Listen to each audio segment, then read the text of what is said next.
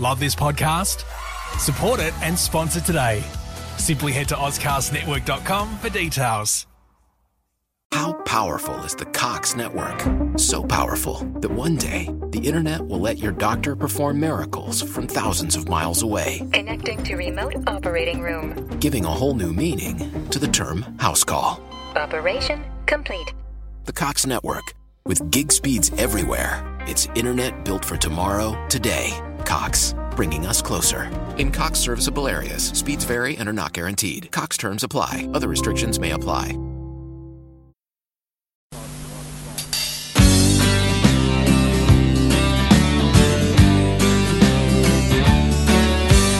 What am I gonna do? What about the future? Gotta draw the line without delay. Why shouldn't I get emotional? The bush is sacred. Ancient life will fade away. Over the hill I go, killing another mountain. Gotta fill the quota, can't go slow. Huge machinery wiping out the scenery. One big swipe like a shearer's blow. Rip, rip, wood chip, turn it into paper. And welcome to Roundabout, the show that's all about politics, society, and the people that make the world turn. This show is proudly part of the Oscars Network, where you can hear other great shows like the Yeager Day podcast and Hong Kong Confidential. This show is also recorded on the lands of the Wajak people of Perth region, and I pay respects to their elders, past, present, and emerging. My name's Andrew Pierce, and thank you very much for joining in on this particular episode, especially the first episode of Roundabout. And for this first episode of Roundabout, I want to touch on something that's affecting all of us. Climate change. It's something that undeniably exists in the world, yet, well, we have leaders who reject the notion that climate change is a major issue in today's society. After all, you have Trump opening up protected regions of America for fossil fuel exploration, and closer to home in Australia, you have current Prime Minister Scott Morrison taking a chunk of coal into the House of Representatives. Now that occurred long before Scott Morrison benefited from overthrowing previous Prime Minister and, well, the man who said that he would not lead a party who was dedicated on combating climate change as he was, Malcolm Turnbull. Turnbull was ousted partially because of the undercurrent of anti-clean energy members in the coalition, those who were vocal about the potential of the NEG, the National Energy Guarantee. What a great attractive name that is.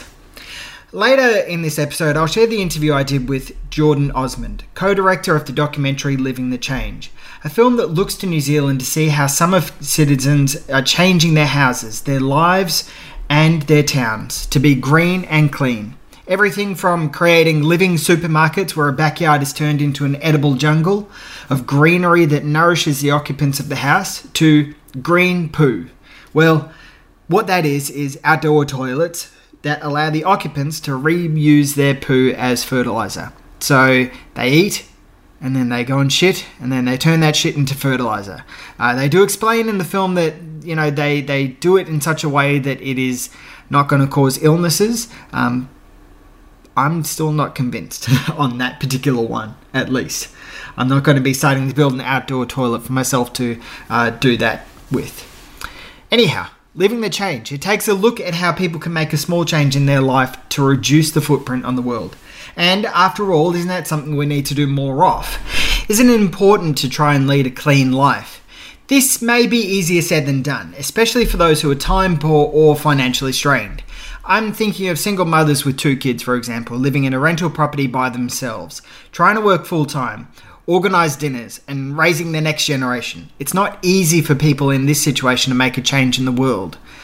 Sure, we stopped using plastic bags and we stopped using straws, but there is still a huge amount of things that can be done to live a greener life. It's easy to look at the removal of plastic bags from day-to-day life as the one-and-done thing that will stop climate change in its tracks.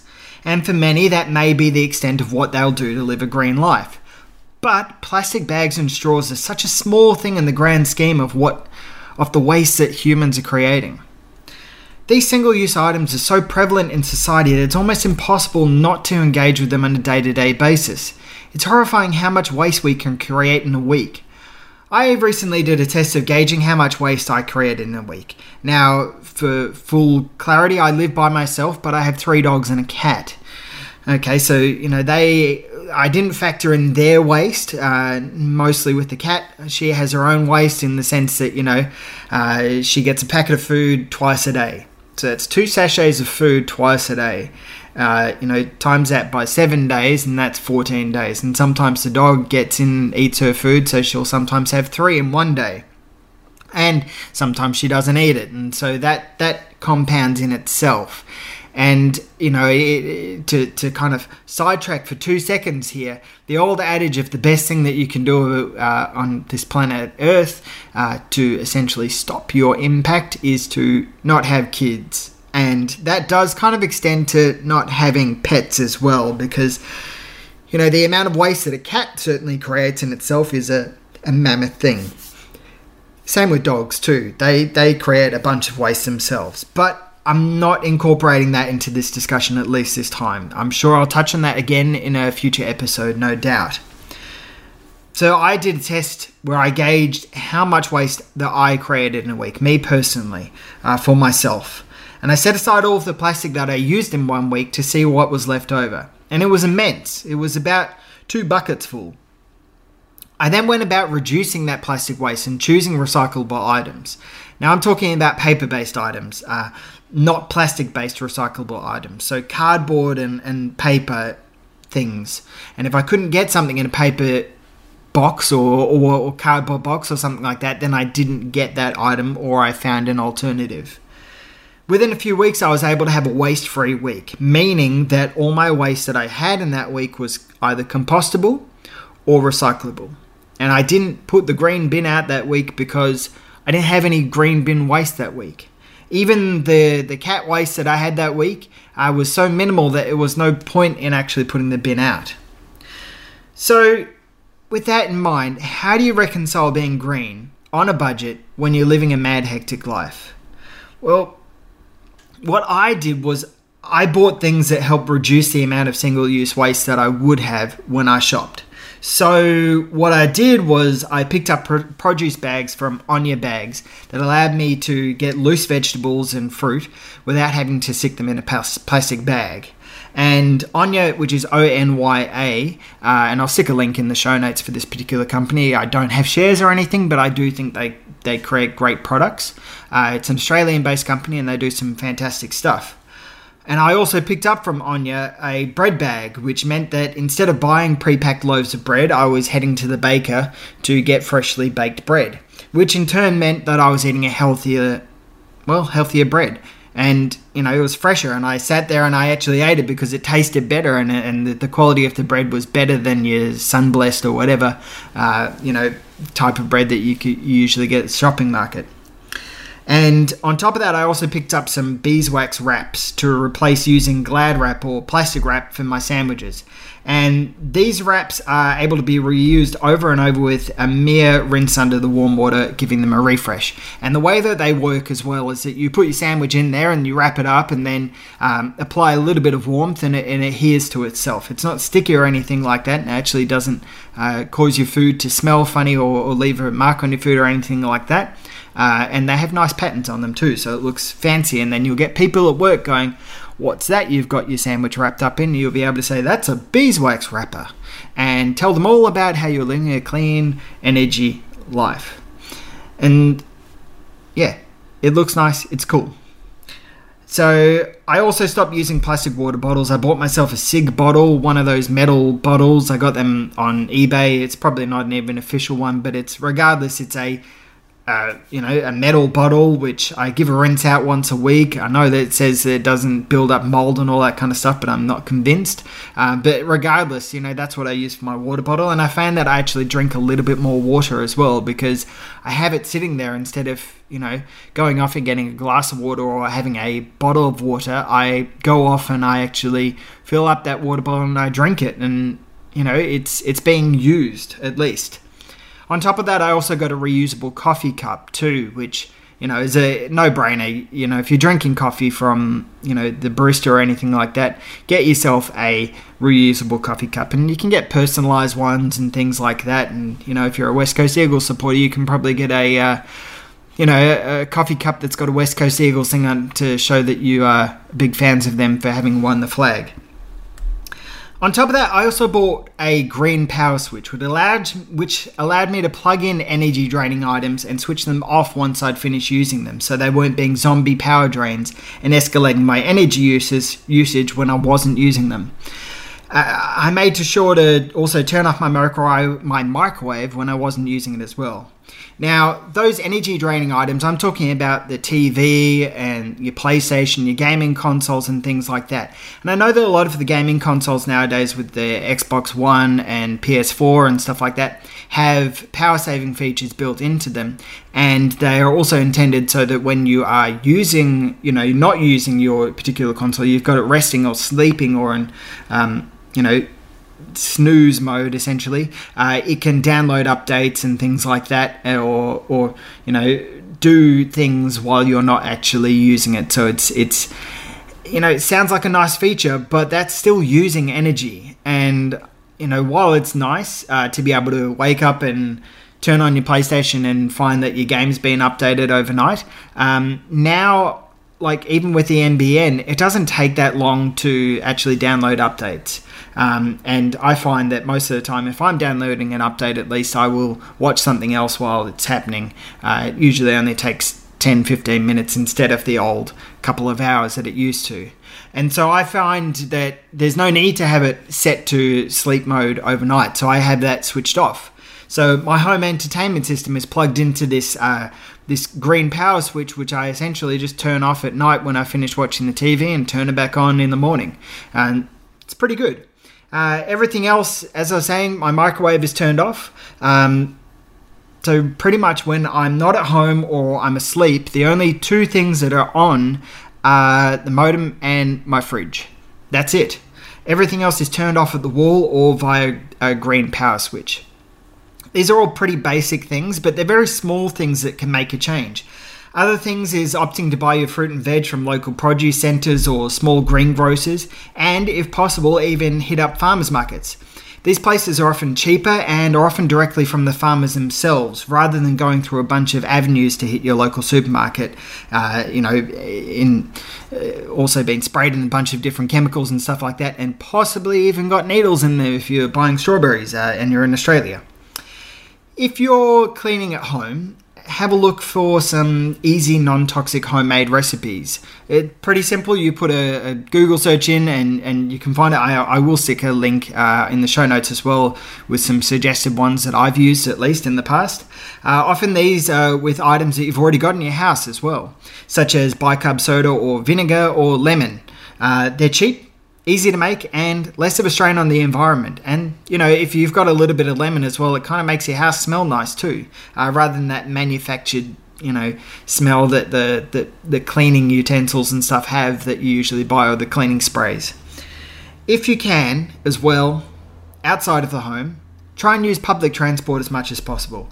This in itself will usually help get your exercise minutes up as well, as you'll likely have to walk to the bus stop or the train station, and will also be less of a strain on your car as well, reducing the cost for vehicle maintenance and day-to-day fuel consumption. So helping save a little bit each day. I personally use public transport to get to work every day. It costs me about $30 a week. Perfectly fine. It used to cost me about $70 or $80 a week with petrol and as well as parking. And now it's not so much. It's good.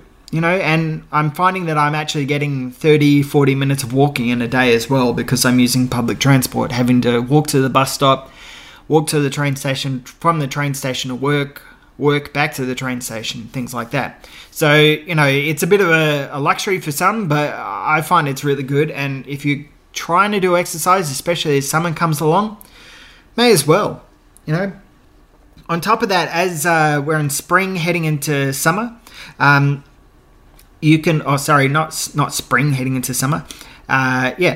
heading spring into summer. I'm getting my Northern Hemisphere seasons mixed up with my Southern Hemisphere. You can also set yourself up a vegetable garden. Now's the time to do it.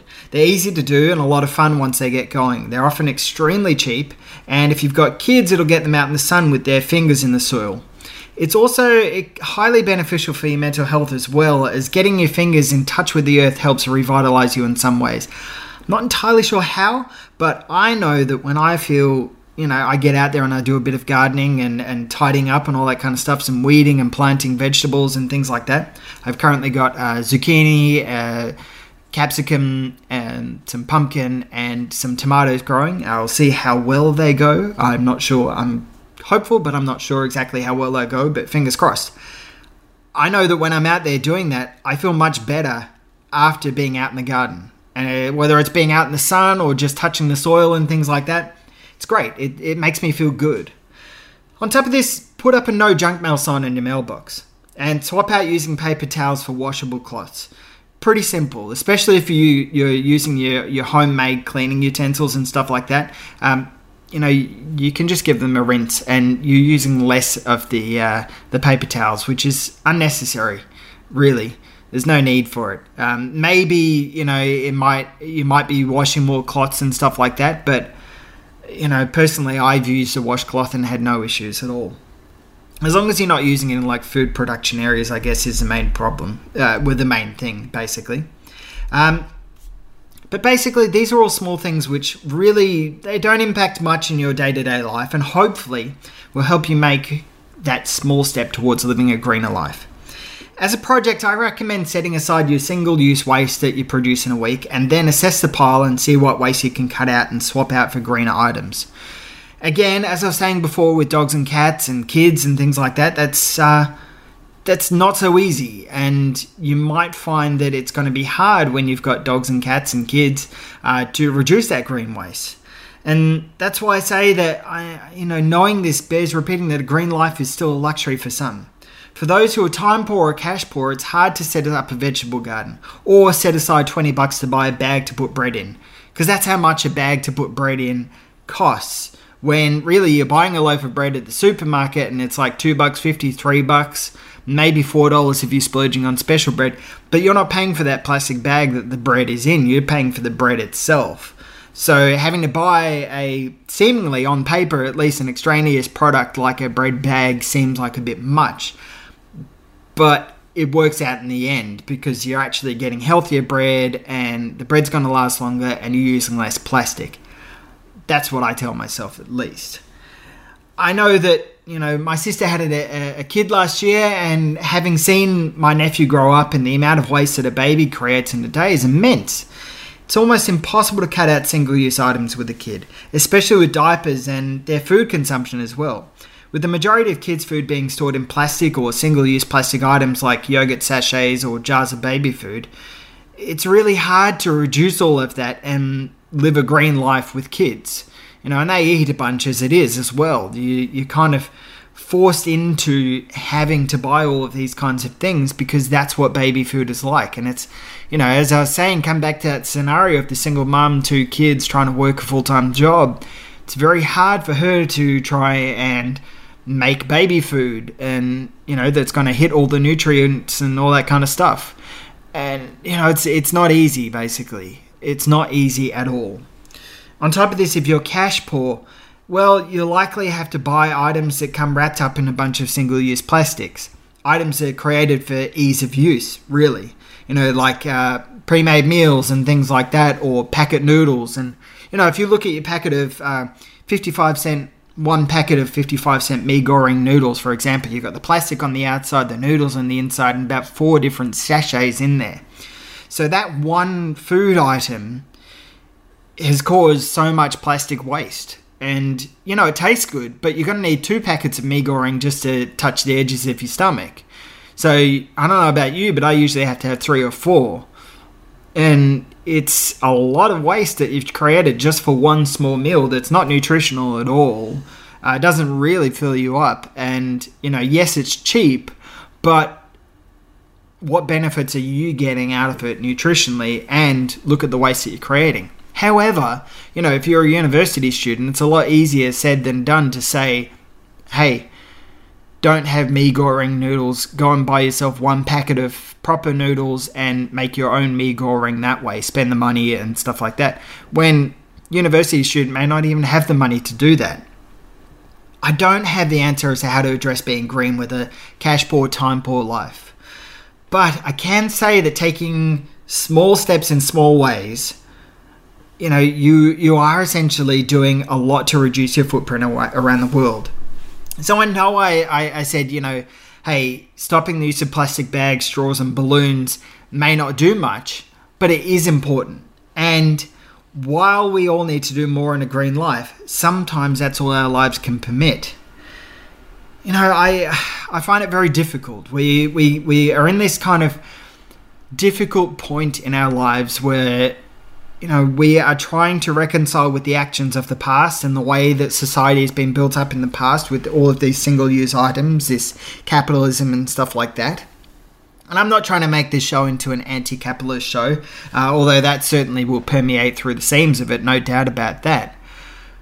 But it's hard to live in this world and try and change it while we have to continue going on in this world as it is, as it's been established. It's hard to change everything from a small point of view, but from little things, big things grow.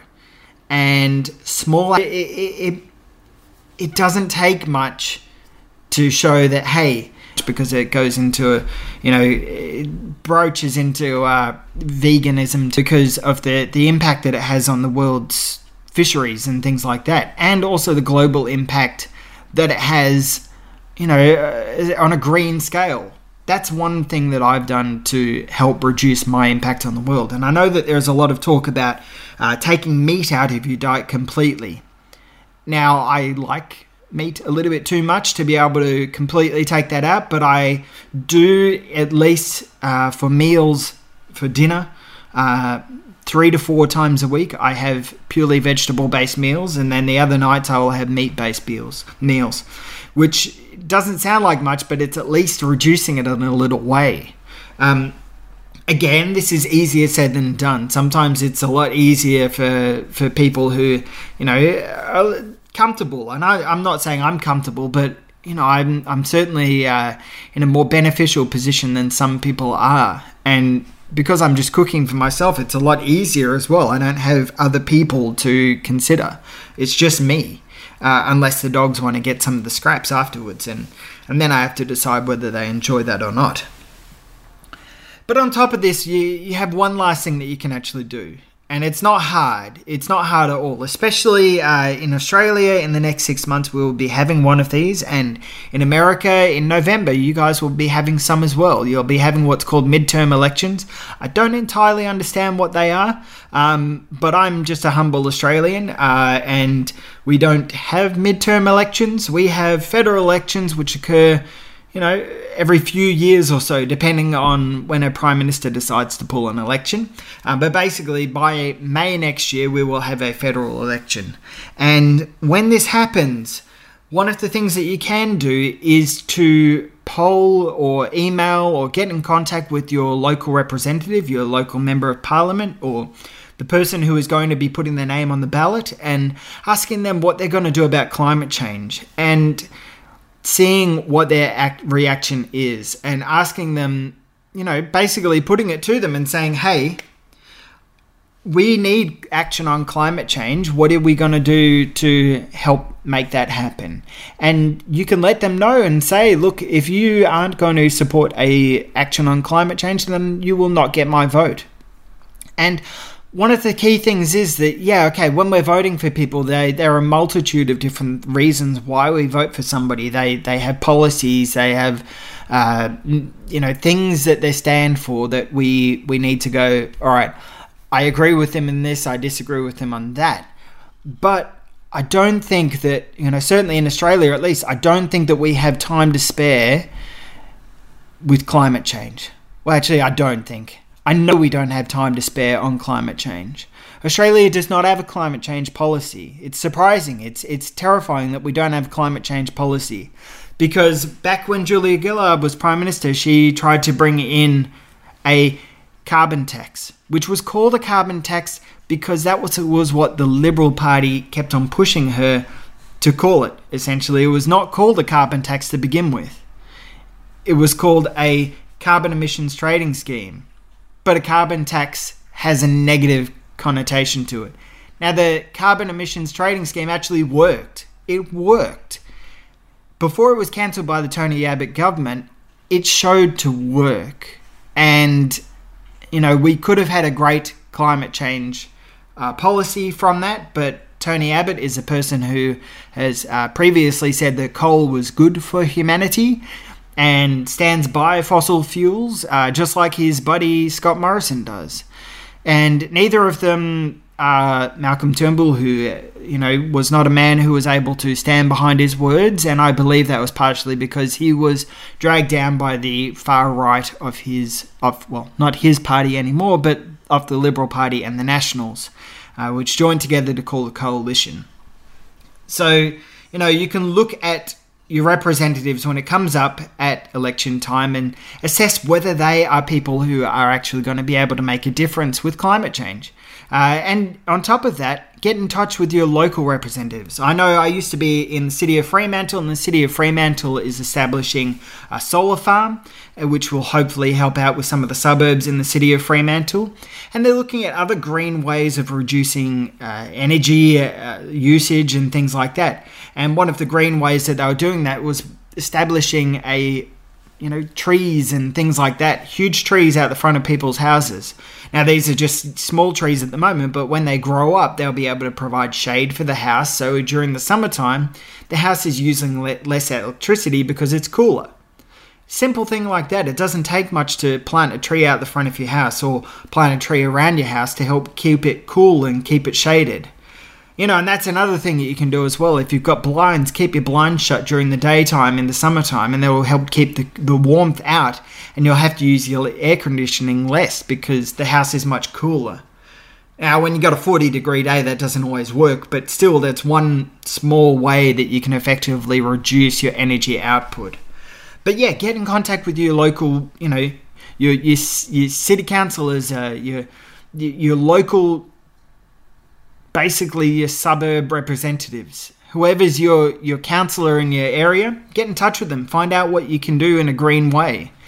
Find out what you can do to help out and what kind of programs are around. One of the things that's touched on in this documentary, Living the Change, is that one of the people got in touch with her local council and said, hey, why don't we set up a repair booth once a month and get people who are tech savvy or who know how to work with electronics and things like that to set up stations so that people can bring their broken toasters or broken microwaves or broken irons and stuff like that along to get repaired. You know, instead of throwing them out, get them repaired. Because, you know, back in the 60s and 70s, people used to repair small items like toasters and things like that. Maybe they were more expensive back then. I haven't done the research, but you know, we live in a day and age where we buy something. You look at an iron and you go, well, that's $50. Oh, the iron stopped working, so I'm going to just chuck it out and get a new one. But that's a whole item that actually could possibly be repaired. And as I was saying in this documentary, they set up these repair booths, and you've got people who are carpenters coming along and repairing wooden things that need to be fixed or electronics that needs to be fixed. Why can't we do more of that? If that sounds like an idea that you might be interested in or you might have the skills to be able to do, then get in contact with your local council and say, hey, I have these skills. Do you think it's possible for us to establish a day where people can bring their items and for a gold coin donation, they can get items repaired for free or things like that? I know when I moved to the city of Melville, which I currently live in now, they had giveaways of saplings and trees and things like that. So councils are certainly looking to do those kinds of things and working on a small scale to help reduce energy output and to live a greener life. Because I know that certainly in Perth, at least, the outpush of suburbs into the further areas, the further outer areas, which are clearing a lot of mature trees and things like that. Houses no longer have trees and essentially are just freestanding buildings that are covered in sun. They're drenched in sun all day long. And so you've got a whole suburb that is full of that, or kilometers of suburbs that are just full of these places that have no trees. And so it's just this sinkhole of heat that gathers heat throughout the summertime and even in the wintertime as well. Just gathers heat. And that's disturbing. It really is disturbing that this kind of thing exists, because it shouldn't exist. It shouldn't be like that. We should have nice mature trees and cool houses and You know, we want to live comfortably. And that's the thing with these single-use items. They're designed to help us live comfortably. They're designed to help us live an easier life. But that's not always possible. And we need to reassess how we are living and say, we need to change. We need to make a change. I think that's enough of me.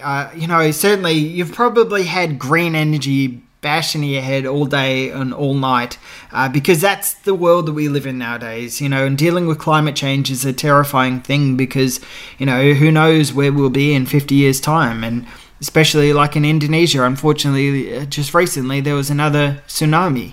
And we've got all of these things that are affecting the world, you know, more earthquakes, more tsunamis, more volcanoes and all that kind of stuff, which weren't as active as they used to be. I mean, we had an earthquake just recently in Western Australia. Now, it's not as devastating as it has been in, say, New Zealand, for example, but, you know, these things are pretty terrifying.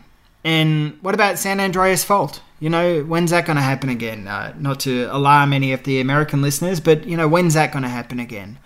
So these are things that are really pressing on us. And, you know, I will talk a lot about it in this particular show, as I have done for the past half hour. And I will do as I talk with Jordan Osmond, who's the co-director of Living the Change. And, you know, I hope you get something out of this. I hope you go, oh, I didn't think of that before. Maybe I will do, and it probably isn't going to be that hard to implement that into my life. If you're curious about checking out this film, Living the Change, then heading over to livingthechangefilm.com. I'll stick a link in the show notes. And at the very end of the interview, Jordan mentions about a YouTube channel as well, which I'll stick a link in the show notes for you guys to check out. In the meantime, have a listen to the trailer and see if this is a film that you're interested in watching. It's available on Google Play and iTunes. It's only a couple of dollars to watch. It's really interesting. There's a lot of great people talking about things that you can actually do in your life to change over things. And I found it really interesting and I got a lot from it. Hopefully you will too.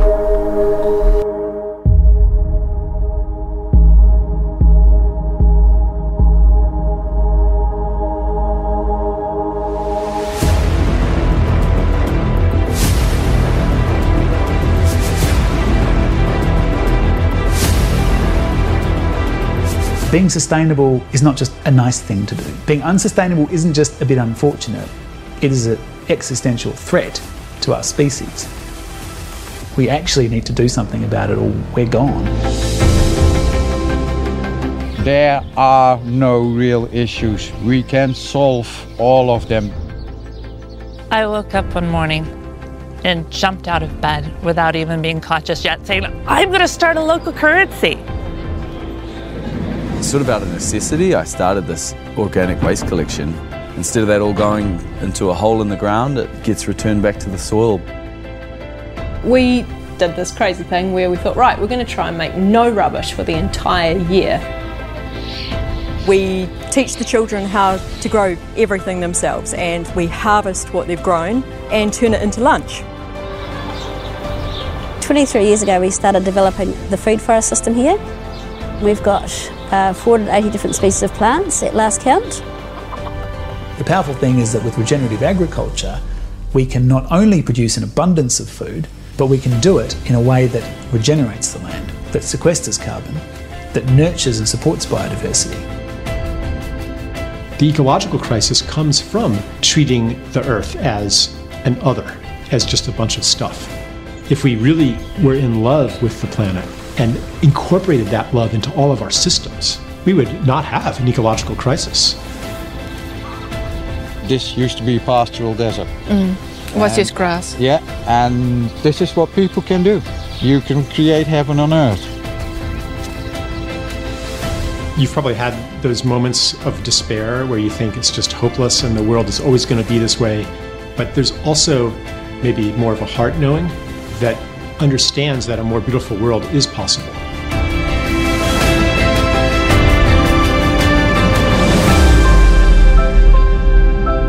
So you're based over East? I'm based on the road now. I've just kitted out a camper van and sent since last Saturday, I've just been living in it now. Right. At home.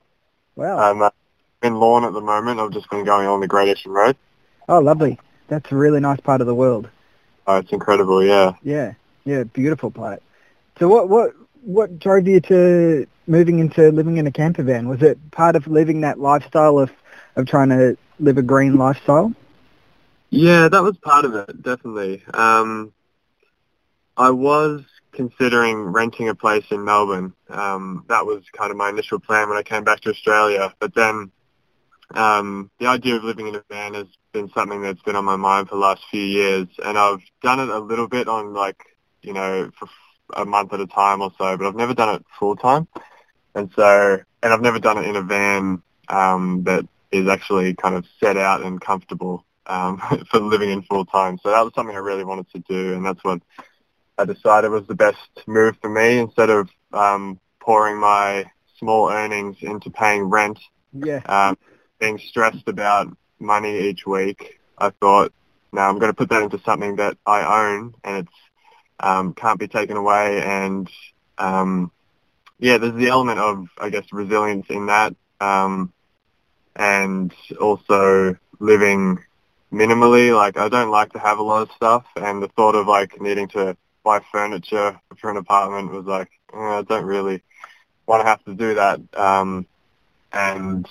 Yeah, it just kind of suited what I wanted to do. You know, I need to travel to do filming, so I would have had to have some kind of setup like this anyway for shooting. So I thought, well, I might as well just make it a full-time thing. Yeah, it's an interesting idea, and it's something that I think, you know, I'm sure probably more people will embrace that kind of that transient lifestyle, in the sense that, you know, Australia is not a hard place to get around, and I know that in America, quite a few people, mostly retired people, tend to do it. It reduces your footprint in a lot of ways, and in a very interesting way as well. Which I think, it's great. It's nice to see you doing that as well, yeah. The footprint is an interesting one, because that was part of it as well, is that, there is the conflict of driving a petrol-powered car, but then all the other areas of my life are so much less is needed. For example, energy. Like, I've got a few solar panels on the roof and a battery, and I can charge my phone, my camera, my computer. I've got lights in here. I can power a little fridge. Like, the amount of energy that uses is minute compared to, like, an average person in a normal house. Same with heating and cooling. Like, I don't have an air conditioner in here. I've got the windows that wind down and that kind of thing. Water usage, like, I'm so mindful of how much water I use because I can't carry a lot in here. So, you know, every litre is valuable. So all those other areas really makes you reduce your impact overall. Yeah. I mean, I've recently moved house, and one of the things which I found was, you know, like, just as you're saying, you know, going out and buying all this new furniture and stuff like that. And one of the things I found really interesting about the documentary is talking about the extra stuff that comes with all the things that you buy. And I found that, you know, going to IKEA and stuff like that and buying a new table and everything comes with a whole bunch of extra waste that's in there that you're just like, if only I'd known that. I mean, obviously you know that beforehand, but if only I'd actually thought about it, and then I could have sought out something that maybe was secondhand or something like that. But I was surprised at how much extra waste and stuff like that was associated with just flat pack items and things like that. It's amazing how much waste that we create, in just a day or a week. It's nuts. And I think, you know, certainly one of the things which I took away from the documentary was being more conscious about what we create on a daily basis and what we put out on a daily basis and how we can change that. Was that something that was really kind of important for you to do with this particular documentary? Yeah, that's really great to hear that. When Antoinette and I made the film, we wanted to... It was a look at what individuals can do. Change needs to happen on all levels, not just the individual. It needs to happen on the governmental level and business level. But this is more so focused on individuals and getting people to think about their impact and also making them feel empowered that your decisions actually do make a difference. It's so easy to think of these big issues like climate change as something that's way beyond any, way beyond your reach, that you can't do anything to contribute to that. Whereas our approach to the film was like everyone's actions collectively make all the difference. You can point the finger at like fossil fuel companies as the people who are the, evil or whatever, and they do some horrible practices, but they're in existence because people buy their products. And so, for example, with the waste thing, with buying your IKEA furniture, it's hard to feel like your decisions have an impact because it's so hidden. All the embodied energy and waste and resources that go into pretty much anything in our society is really hidden. Like we don't know where most of our food comes from. We don't know how far it's traveled, what chemicals are sprayed on during the growing of it.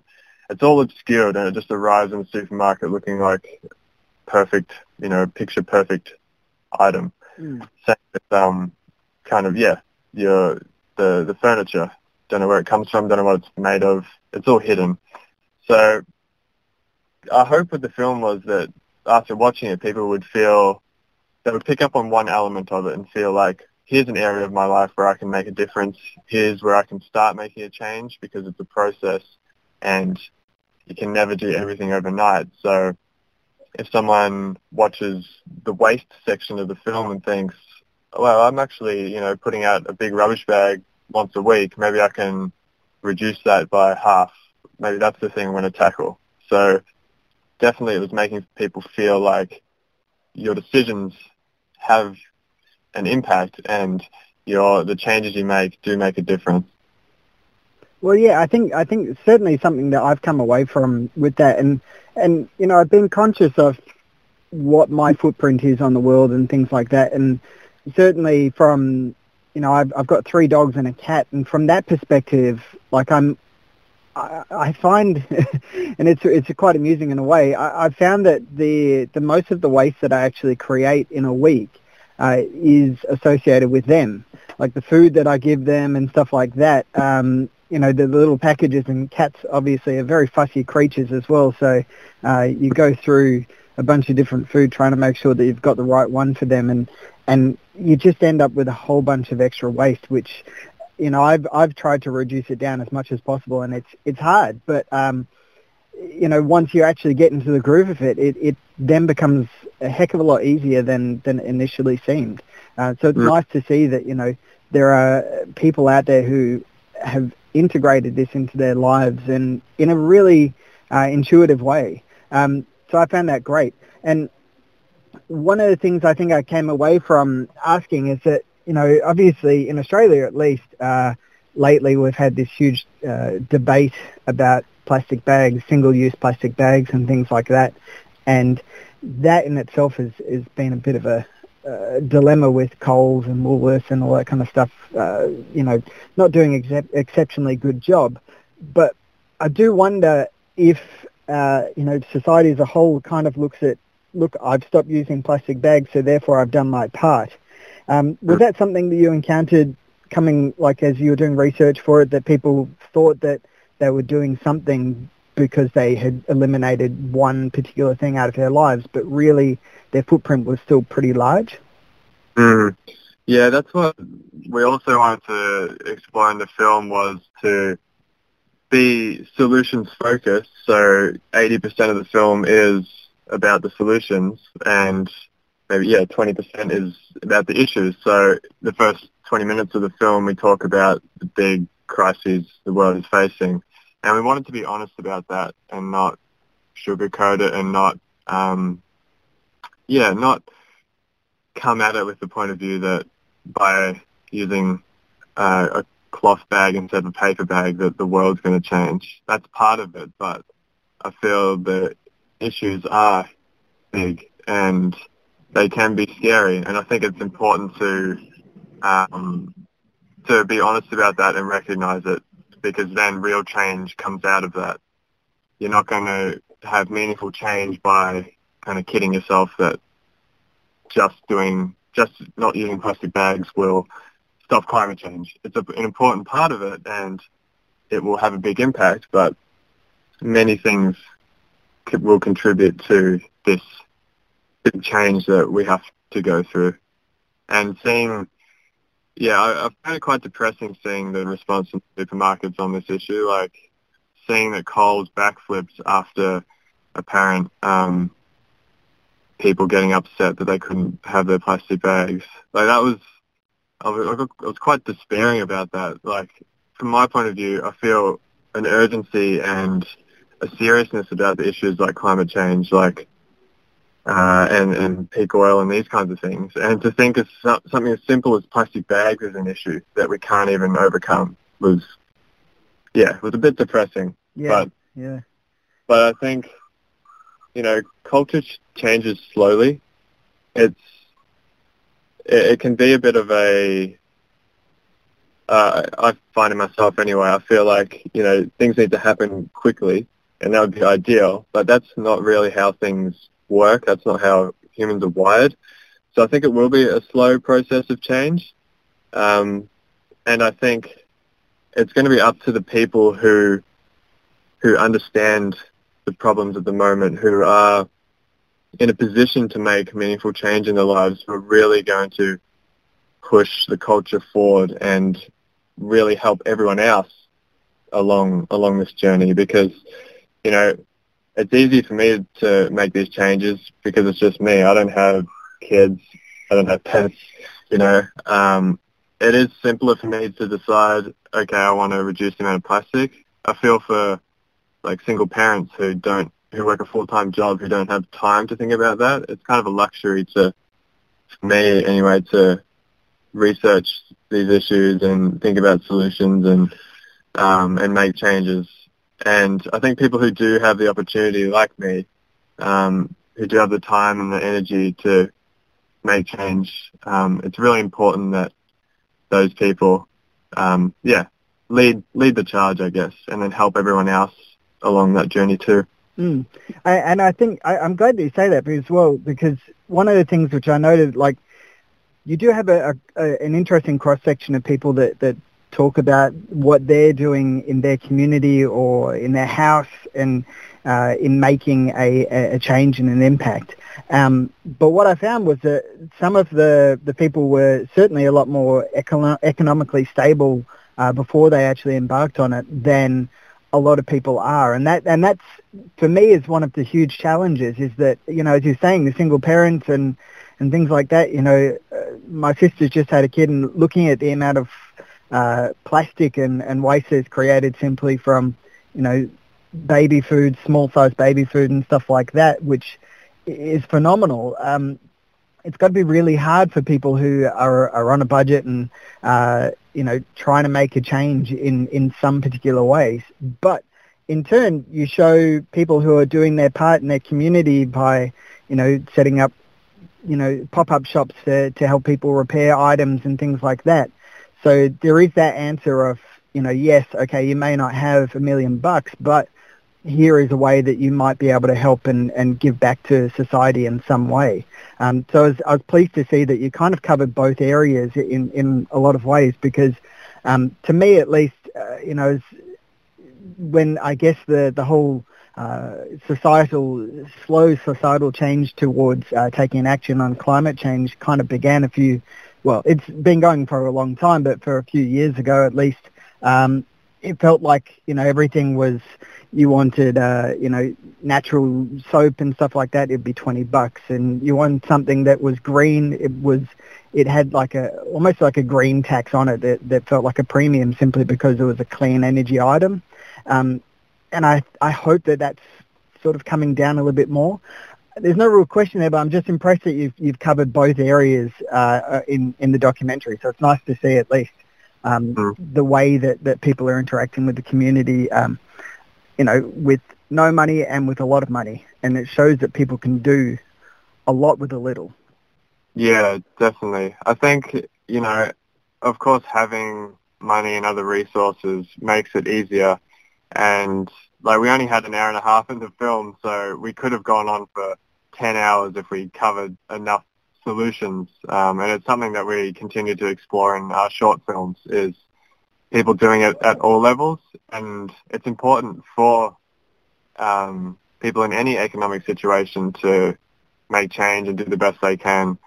You know, if you have $1 million, then of course you can buy land, you can grow food, but that doesn't mean that's the only way to access land. Like Tom and Sarah in the film, while Tom is a doctor and they are economically well off, the living arrangement they have is kind of irrelevant to his career, which is the work-trade relationship with the landowners. So they live on the land in exchange for working a few hours a week on the property. And I see that quite a bit, and there's more initiatives like that coming up where landowners want people on their land and they can work out some arrangement where maybe it's a small rent each week, or maybe it is a work-trade kind of arrangement. There's a lot of creative solutions that are coming out, and I think people, just have to get creative. If you don't have much money, there are ways of making meaningful change. You just have to get creative. And while things like organic food are more expensive, and it's a shame that they are, because everyone deserves to eat food that's not chemically sprayed, I feel that as that becomes more normal, as it doesn't become this kind of premium item, the price will go down. But then there's also other ways to access good food through crop swaps. So people who grow food can swap it with people who maybe don't have access to it or are growing something different. It's a journey, but anyone on any level can do this, but it definitely helps, you know, if you do have the resources like time and money to make those changes. Yeah, well, definitely it does. And one of the things I've found at least is that, you know, I was kind of gifted in the sense that the place I've moved into, the previous people did a terrible job of maintaining a garden, so it was bare and empty. And so I started planting a bunch of fruit and vegetables and stuff like that to obviously to create my own food in a lot of ways. And the therapeutic aspect of it is really nice. And I like that, you know, the people who have transformed their gardens into essentially a living supermarket in a lot of ways is, you know, you can just see how it's affected them on a, you know, emotional level, in the sense that it's therapeutically great to be able to walk out into a place and just pick up the food that you want, and that's it. You know, it's lovely. So it's nice to see that, you know, even that is such a small thing that you can actually do for yourself that will help reduce an impact. And, you know, you feel better after it as well. So, well, I've certainly felt better after it, and planting, you know, tomatoes and stuff like that, and seeing them grow and all that kind of stuff. It's nice. So it's a small impact that you can do. Yeah. I'm curious as well. So this is obviously a feature-length documentary. It's really interesting and fascinating stuff. But you were mentioning about doing the short films as well. What kind of topics do you cover in the short film? Similar ground, or other kind of green issues as well? Yeah, so since 2015, we've been releasing short films to our YouTube channel. We've got about 80,000 subscribers there now, so it's cool to see there's such an interest in these films. And they range from about 5 to 15 or 20 minutes. And they do cover similar areas of solutions-focused, what people are doing in different areas, like it might be tiny homes, or it might be permaculture, gardening, or food forests, living simply.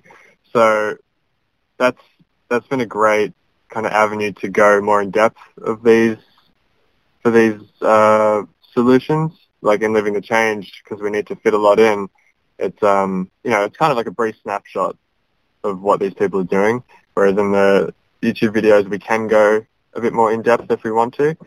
So one of our, and we can continue to explore lots of different people doing different, making different changes. So, for example, one of my favorite films, it might be my favorite film that was done, that came out a couple months ago. It's called Creatures of Place, and that's about a family who are technically living below the poverty line. They live on about $30,000 a year, but they have a quarter acre of land in a small town, and they've planted out veggie gardens. They forage their own firewood. They live super simply. They build out of recycled materials.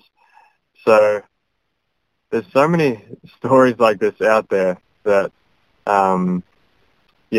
we're using the YouTube channel as the platform for sharing these more and telling these shorter snapshots, while also doing longer form projects like the feature films. Yeah, no, that's really good. And, you know, YouTube, I know it gets a bit of flack sometimes and all this kind of stuff, but I think it's a fantastic platform for getting these kinds of stories out there and, you know, kind of getting around the release system in Australia at least is difficult to get short films seen in a lot of places. So, you know, YouTube's a fantastic place for that, and it's great to hear that there are people out there who are watching it and engaging with it as well.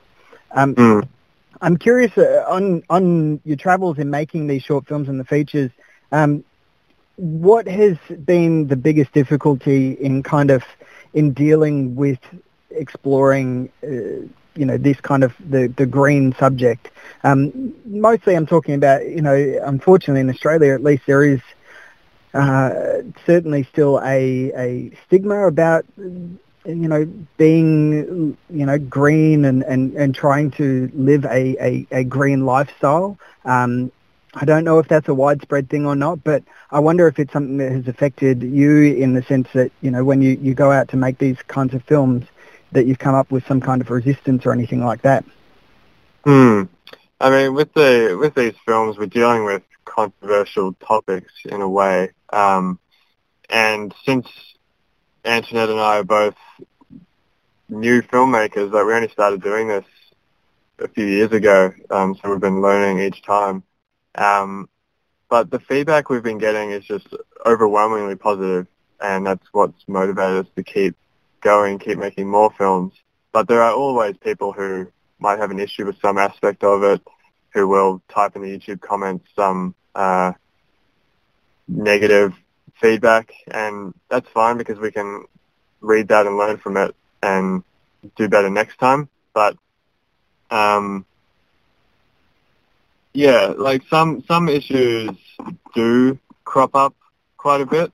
The land access issue is quite a common one, like people saying, like in the film, in Living the Change, we see Andrew's story, who worked in finance and then bought some land and turned it into a food forest. And people see that, and some people see that and say, like, oh, you know, he's a millionaire who then can buy land, and, well, what do the rest of us do? And kind of like, it kind of like dismisses all his work, and I don't think that's helpful at all. But there's this, sometimes people can feel a bit like, I can't do this. This isn't for me. So that's something we've tried to address in the new films we've been making. The idea that people in those positions are privileged, and, you know, recognizing that they're in a fortunate position and not everyone can do what they're doing, but can do it in a different way. So that's kind of one area where there might be some criticism. In terms of kind of, I guess, a resistance to green thinking, not hugely. Okay. Probably because we are still trying to break into more mainstream audiences. So at the moment, kind of our audience, you know, it's the easiest audience is the people who are in some way kind of leaning towards, you know, I guess green thinking, who are wanting to make change, who are concerned about the issues, rather than getting in front of people who, you know, don't care about it at all and have no idea and who aren't interested. Yeah. So, yeah. Yeah. So, I mean, that's what we're trying to do with Living the Change. Like, it's just got up on iTunes and Amazon and Google Play, some of these mainstream platforms which help us reach a wider audience. So it'll be interesting to see, yeah, what kind of discussion that generates when, I guess, maybe a wider audience comes in contact with it. Yeah, well, I certainly learned a lot from it, and, you know, I also appreciated how visually beautiful it is as well. Like, the way that you shoot things in it is lovely. It's a really lovely looking film, and that in itself makes it, you know, the message is great to enjoy and engage with, but also it's something that's, it's really nice to sit there and watch and look at all the green, I guess, is the best way of putting it, because it's, you know, green's a beautiful color, and it's nice to see so much of it in here in the film, and it's nice to see people's properties and land and the way that they're living life shown in a beautiful way. So in all of your the filmmaking that you've done, what's the one thing that surprised you the most that you didn't expect? Because for me, I didn't expect the people who had essentially turned their toilet into a way of creating fertilizer, which I thought was really interesting and you know, smart, but I didn't expect that. So that was a surprise for me. But I'm curious what surprised you. Yeah, I guess when I first came across composting toilets, that was a bit of like, I was like, you can do that? Is that all those concerns that come along with first hearing about that, but no, composting toilets are great. Maybe something that surprised me is how many people there are out there doing interesting things. Yeah, like when we were making Living the Change, a lot of the time we just kind of show up in a town and just talk to people. We might have one contact there, and then we'd film with them, and then they'd tell us about everyone else in the town who's doing something cool that you just don't see when you drive through or, you know, spend a couple of days somewhere. There's kind of in every place there's a big network of, or some network of people making changes and living, trying to live more sustainably, yeah. So I think that's really encouraging for people who might feel like, oh, I'm the only one in my small town who cares about this, or I'm going to feel alone if I'm the only one growing veggies, like who am I going to share it with, or who do I get advice from? So I think for people who might feel like that, just trying to find other people locally who are interested in it, and I'm sure it won't be, you'll be able to find a few people, because yeah, there's people everywhere who are making changes, yeah. And it's great for us as filmmakers because we don't run out of stories. No, that is fantastic, and I guess in a way it kind of reinforces the line, which is, you know, it's such a common thing, but it is, you know, think global, act local. So it's nice to see that is being employed so many different places. It's fantastic. Yeah. I've taken up a heap of your time, and I really appreciate it.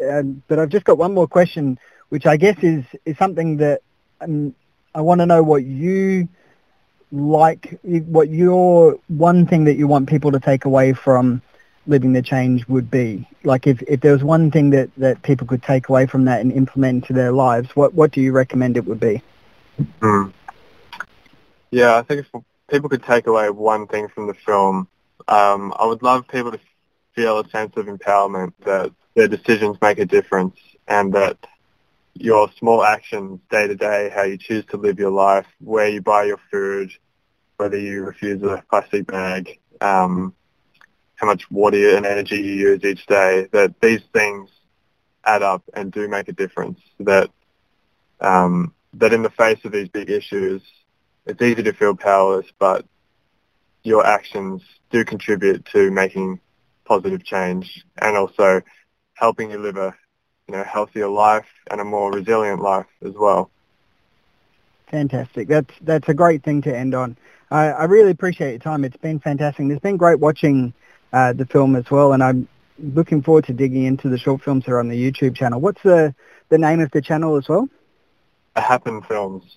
Great, and I'll make sure to share that and stick a link for on the social media for people to head over and seek out and watch that. Yeah, it'd be fantastic. Yeah, thanks for the interview. It was really nice chatting. Yeah, likewise. Look, have a fantastic time over in Lorne as well. It's a beautiful place, and enjoy your travelling around in your new home as well. Yeah, thank you. Yeah. No worries. Cheers. Okay. Thanks for listening to that interview with myself and Jordan Osmond. Hopefully you enjoyed it and got something out of the discussion about his documentary Living the Change. And head over to his YouTube channel as well, Happen Films, Happen Films. I'll stick a link for both of those in the show notes where you can rent Living the Change and also check out that YouTube channel. Hopefully you got something from it. I certainly enjoyed talking with him, and I found it very interesting about how he is now living essentially a nomadic life to live a green life. It's taking it to the extreme. If you enjoyed this show, please let me know. Hit me up at thecurbau@gmail.com, and alternatively, if you have any questions, you can hit me up there as well, or suggestions for topics that you'd like to hear on Roundabout or any of the other shows which I run on The Curb. And I've got a bunch of different themed episodes as well, such as Context Sensitive, which is the video game podcast that I do, The Last New Wave, which is all about Australian cinema, Not a Knife, which is all about culture.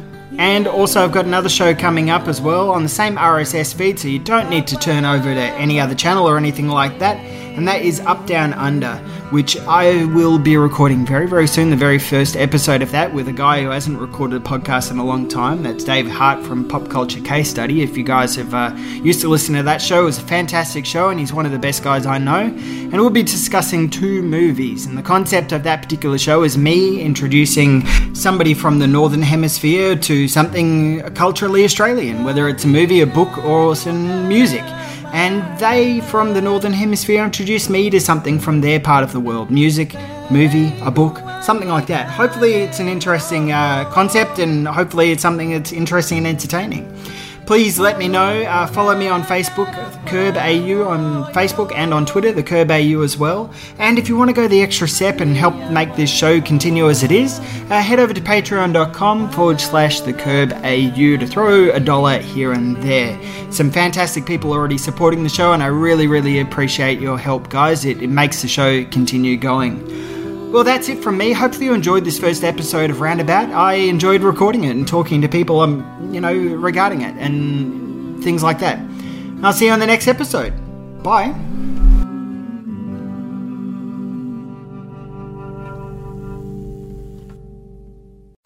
Love this podcast? Support it and sponsor today. Simply head to AusCastNetwork.com for details.